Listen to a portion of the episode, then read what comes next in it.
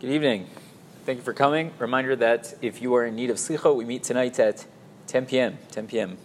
Uh, we'd love to have you. Continuing in our discussion of the Aser Yimei Tshuva, the Rama here says, uh, if I can find my place, uh, Ve'in notnin cherem. We don't put people in excommunication. No, that's not really a tool that we use so much nowadays. But let's say there was a point in time. Uh, now is not the time. This week is not the time to put someone in a cherem, in a uh, excommunication, a ban of whatever sort. And we also don't bring a person is bring a person in to take a shvua, an oath during uh, in in beit din that is in the Jewish court system until after Yom Kippur. So what's the significance here? So. The Mishnah here explains that we don't put a person in excommunication. Shalola orer kochod hadin bisman hahu.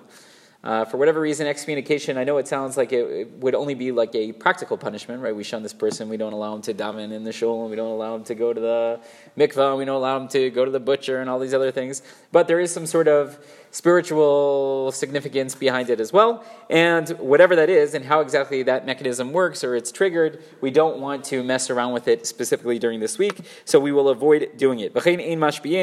We also won't uh, have a person take a shvuah, an oath in the uh, Beit Din in the Jewish court, because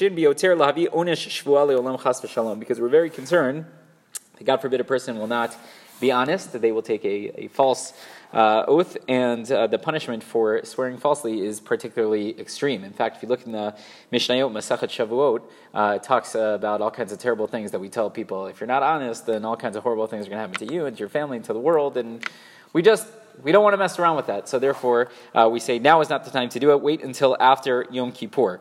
Um, the Mishnah also says that even though we're not going to put a person in excommunication during this week, and we're not going to have a person take a shvuah during this week, nevertheless, we're still supposed to have a beit din that is operational. Right? We still need to make sure that there's a some sort of civil court system that's making sure that we're adjudicating matters properly.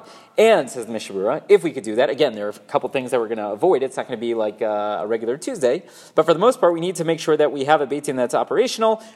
Din lamata in din lamala. When we take a, take care of those matters down here, so then Hashem doesn't need to take care of, uh, of them up above, so to speak, right? And it's usually better, right? I like it sometimes when my children self police so that I don't have to come down with the, uh, the iron fist. No, God forbid, I wouldn't do that, right? But, uh, right, the, the idea that Hashem says, if you guys can take care of the problems, then I don't have to take care of it. And He's got other things, bigger fish to fry, so to speak, so we'd rather we take care of it as opposed to Him. So again, while we will make a few uh, notable changes, still we make sure that the Beit Din is operational during this week. Rabbi